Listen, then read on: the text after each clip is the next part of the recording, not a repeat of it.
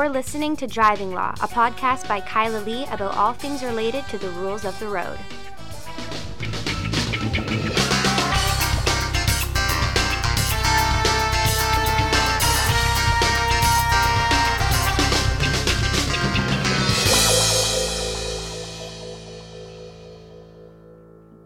Hello and welcome to another episode of Driving Law. I am Kyla Lee at Acumen Law, and with me is my colleague, superstar lawyer, Brandon Mosco, who has an impressive track record of winning trials in traffic court. Hi, Brandon. Thank you. I like the introduction, superstar. Yeah, well, I think you're a superstar. Oh, that's nice. I think you're a superstar too, Kyla. Oh, thank you. I did just win a Twitter poll, uh, and I was named the most high-profile lawyer in Vancouver, beating out David Eby. Oh, that's uh, that's pretty big. It's a, it's a very dubious honor. There were only one hundred seventy votes, so, I mean, odds were. Did I get any write-in votes?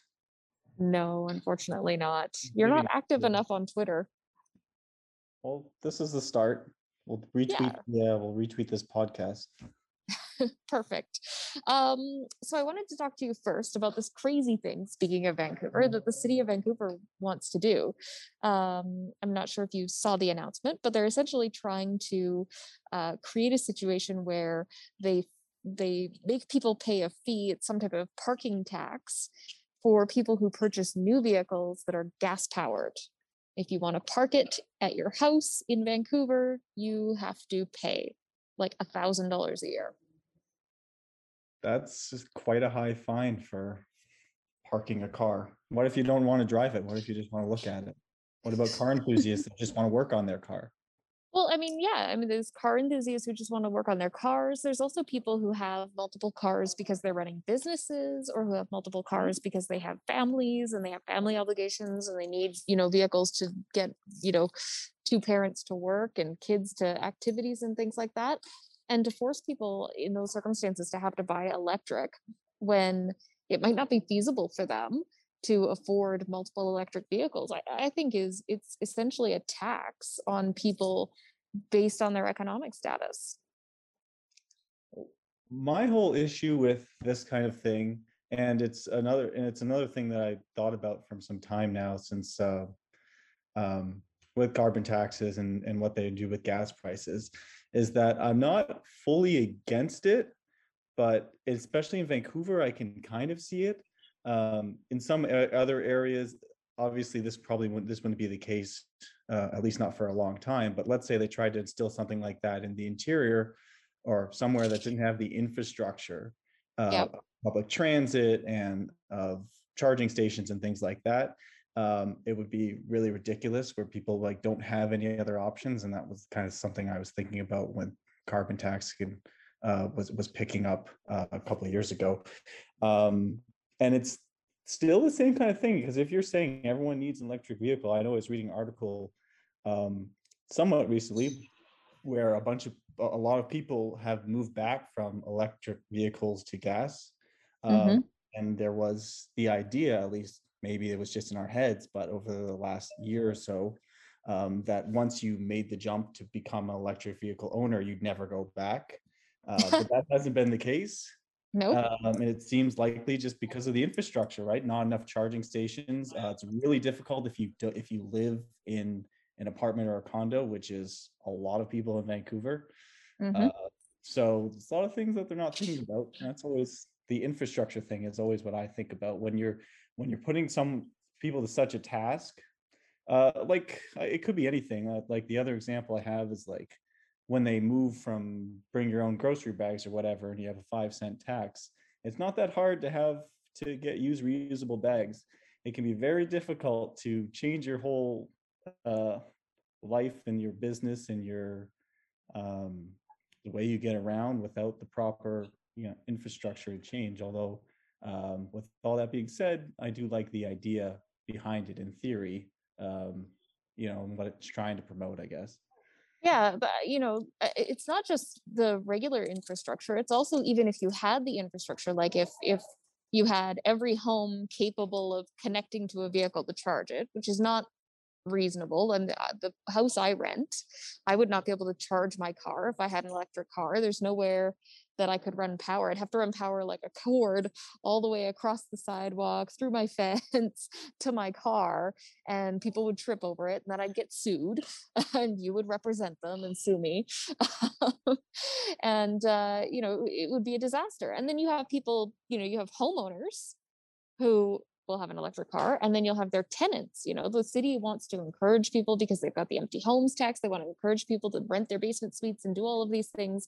And you might not have enough power generated in one house to charge multiple cars. You might not have enough outlets out, like running out of your house into the street to charge multiple electrical vehicles for the multiple tenants of these multifamily dwellings that we see very commonly in Vancouver. Like, I, I just see this as being incredibly short-sighted um, because it, you know, even putting aside the city infrastructure, it doesn't recognize the realities of how people are living in our cities. And just in general, I mean, that's, even for people that live in Vancouver, I mean, electric cars are still not, you know, they're not easy to get yet. I mean, we're still a few yeah. years away from everyone being able to just grab an electric car like you can get a, you know, your average used car off the lot where most people can afford, and it's something that they need in their life. Uh, we still aren't there yet with electric cars. Um, so like for me, right? Uh, let's see, I, artic- I started articling twenty seventeen. I had just moved to to B C to do that. I needed a car. Um, if I had to park in Vancouver and I was looking at the prices and I needed an electric car for someone that's, you know, just out of school, articling student, there's no option for me usually to, uh, no. I was able to get like a used, you know, Kia, which was great. I still have it. Um, I saw it the other day.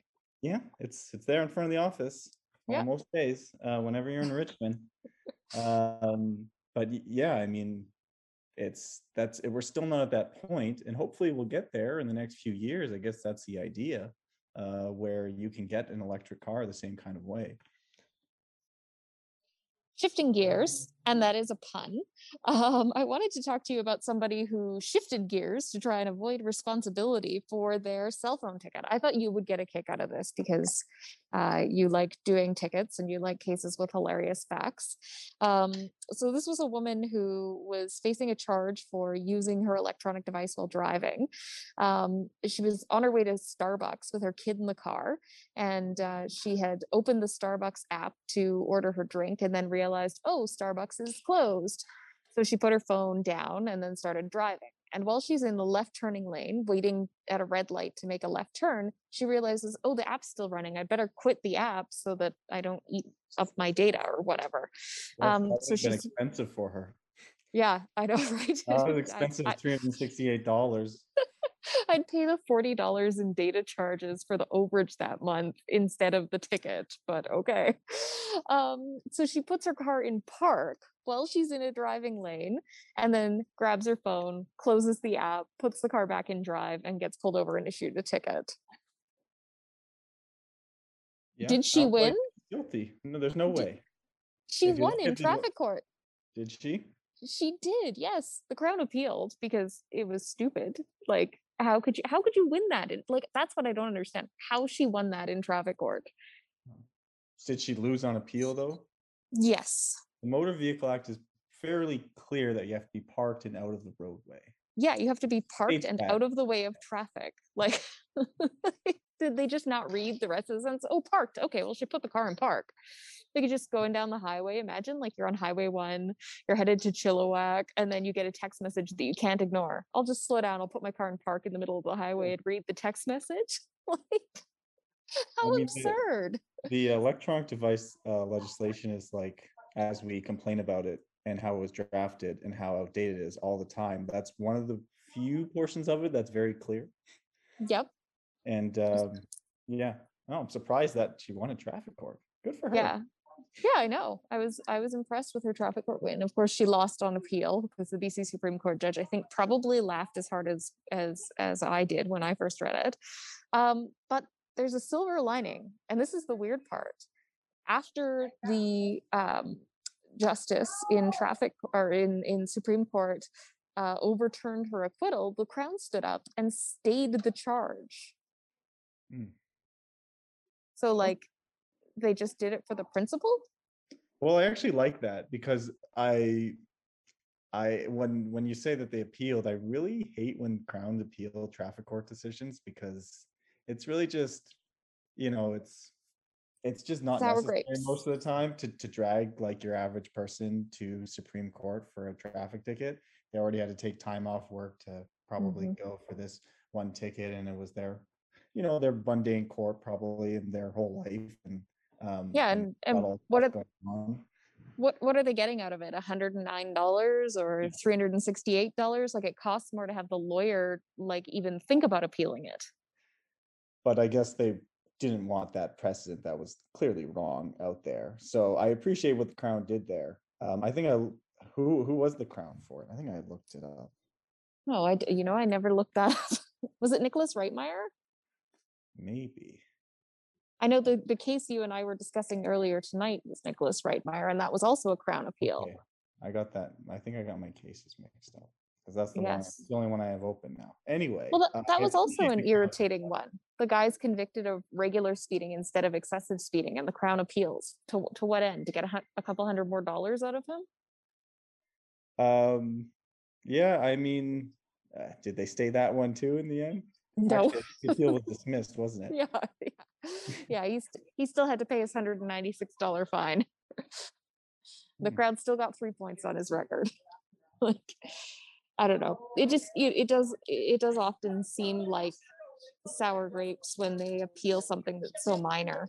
Um, there was a case a little while ago where they appealed a red light or a speeding camera ticket because the judicial justice reduced the fine from okay. one hundred ninety-six to one hundred thirty-eight. That's, uh, I'm, I understand why they did that. You can't have injustices like that going on. Yes, God forbid some people pay slightly less money for their speeding tickets that maybe they didn't even get. I don't know. Anyway, what's the most ridiculous defense you've ever heard to a, a speeding or cell phone ticket? Um, whew. I don't know. There's probably one I'm not thinking of. I mean, I can only think of the, the same ones we hear all, all the time, where I wasn't using it. I was just holding it. Yeah. Yeah. Um, that's, that's using it. Parked one. No, there was an interesting one recently. As you know, um, all the, I know your fancy car has it, mine doesn't, but you know how most of the new cars now like turn off when they're idling at a red light or, or whatever. Uh, and then the engine kind of starts up again. I don't even know what it's called, but I think your, your car yes. does. It it used to do it. It doesn't do it anymore. It's broken. Okay. Yeah. Well, uh, most of the new cars that uh, that work do that. Uh, and then anyway, so you know where I'm going with this. The mm-hmm. uh, they said, oh, the car was turned off because the car turns itself off. So I wasn't I wasn't driving, so I wasn't using my phone, kind of thing. That's just like the uh, the Starbucks That's parking. Very similar to this one, yeah. Um, at least she tried. Like, at least she was making an effort to comply. She thought about the law and she just got it wrong. Whereas the, yeah. yeah. Um, the other ones, what are, uh, I've heard of uh, when I watched a trial and the guy ended up acquitted. He said he was holding his Costco card, not his phone. And he brought his Costco card to court, and it was like small and black and shiny on the front. And he's like, see, this is my Costco card. That's what was in my hand, because I was like thinking about going to Costco. And so I picked up my wallet to see if I had my Costco card. And there were two officers. It was in Victoria. So you know who was prosecuting it, yes. who listens to this podcast. Shout out, howdy, Constable Souter. And I think it was Constable Christians. Uh, that was well, Sergeant Souter, sorry. Um, it was Constable Christians that was testifying. And I think he conceded in cross-examination that it could have been a Costco card. And the guy was acquitted on that basis. Well, that's what I was going to ask the follow-up question. I said, did he not cross him and say, why were you holding a Costco card up to your head or mm-hmm. your ear or whatever? Or I guess I guess he could have just been holding it down nearby. Texting yeah. Costco card. Yeah, it's holding in his lap. Well, that's that's popular as well. Just I was holding something else, or I was looking down at something else. Uh, the yeah. wallet and that kind of thing. It's uh, that you hear that a, a, a lot too. I'm sure there's there's a ridiculous, ridiculous one that I know that I've heard that I can't think of now on the spot. if I had some time, maybe for the next episode that we do, I'm sure I can come up with a bunch, because I know we both hear them all day, every day, it seems. Oh yeah, I did get a judgment on the like looking at something else, where the officer had said that his attention was drawn to my client because he was looking down, and then he had his phone in his cup holder. This was back, this was the cup holder case that I did. And uh, I asked the officer about what else was in the cup holder, and there was a coffee cup there. And I said, couldn't he have been looking at his coffee cup? Sometimes coffee cups have writing on the side. Maybe he was looking to see how full it was. Maybe he was thinking, do I want another drink of coffee? And the officer agreed that all of that was possible. And the, the judicial justice and the reasons, there's like three paragraphs of how much he loves coffee and how much people love looking I, at their coffee cups. This. I remember I was yes, there. It was he, so he weird. Said, I, he said something about like people looking adoringly at their coffee cups. Yes. And... yeah, it was great. That was that was one of my favorite judgments, which I then got overturned. You won. You won on appeal, but um, okay. Well, this was fast.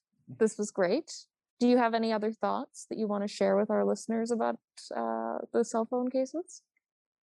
Uh, no, I don't think so.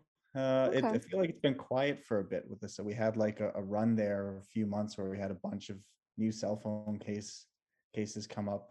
Uh, oh, yeah. I guess there was that there was the radio dispatch one recently, but other than that, it's been it's been settled for a while. I thought we had like a run from from the one that you mentioned, Partridge.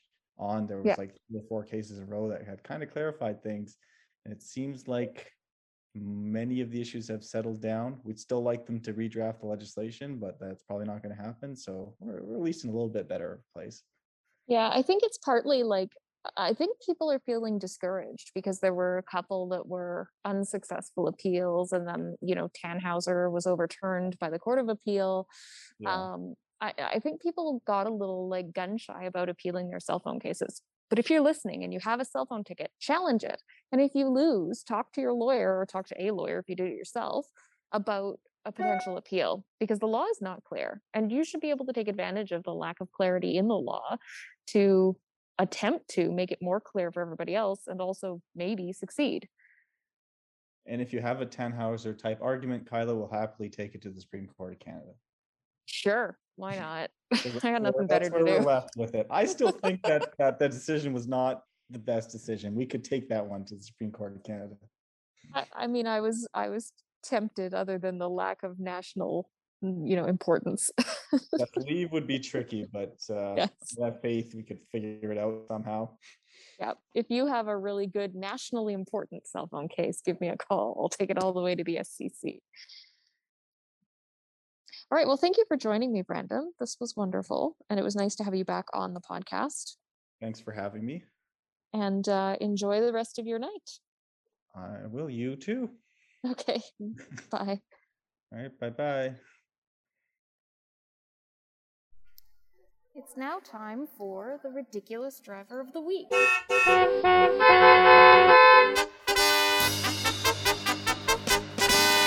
The Ridiculous Driver of the Week. And this week's ridiculous driver, to me, is just hilarious. Um, several years ago, I had a trial in Massett and uh, had to rent a car when I was up there. And one of the things that they told me was, oh, whatever you do, don't uh, drive your car on the beach. This guy proves why they say don't drive your car on the beach. This was a truck driver who was fined at the Tsawwassen Ferry Terminal, or near the Tsawwassen Ferry Terminal, uh, who drove his pickup truck, his Dodge Ram pickup truck, out onto the sandy beach at low tide and got stuck in the sand. Um, he tried to get it out. He drove through. He tried to dig it out. He tried to back up slowly. Nothing was working. That truck was stuck. They eventually had to call the fire department to get the truck out, and Delta police showed up at the same time, finding the truck essentially sunk into its axles. Uh, the driver of the truck was ticketed under two um, uh, statutes. Uh, first, under the Tsawwassen First Nations uh, violation for harvesting or damaging resources on the nation's public land, as well as a ticket under the Off-Road Vehicle Act, which is an act that applies to careless driving when a vehicle is driven off-road. And this is actually a really interesting charge because it doesn't apply on roadways, but it does apply to trucks that are driven off roadways.